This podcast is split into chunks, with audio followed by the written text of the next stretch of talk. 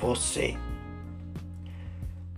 Sua boca arde como o sol de meio-dia nas tardes intensas de verão. Seu hálito é refrescante como a brisa do mar em dias de primavera. Seu perfume é como o aroma das rosas no amanhecer, despertadas pelos primeiros raios de luz. Suas peles meigas, doces, lisas, são como seda dourada. Seu corpo é porto seguro em dias de tempestade e dias tristes. Os olhos são mananciais de água pura e cristalina, e céus azuis e intocáveis.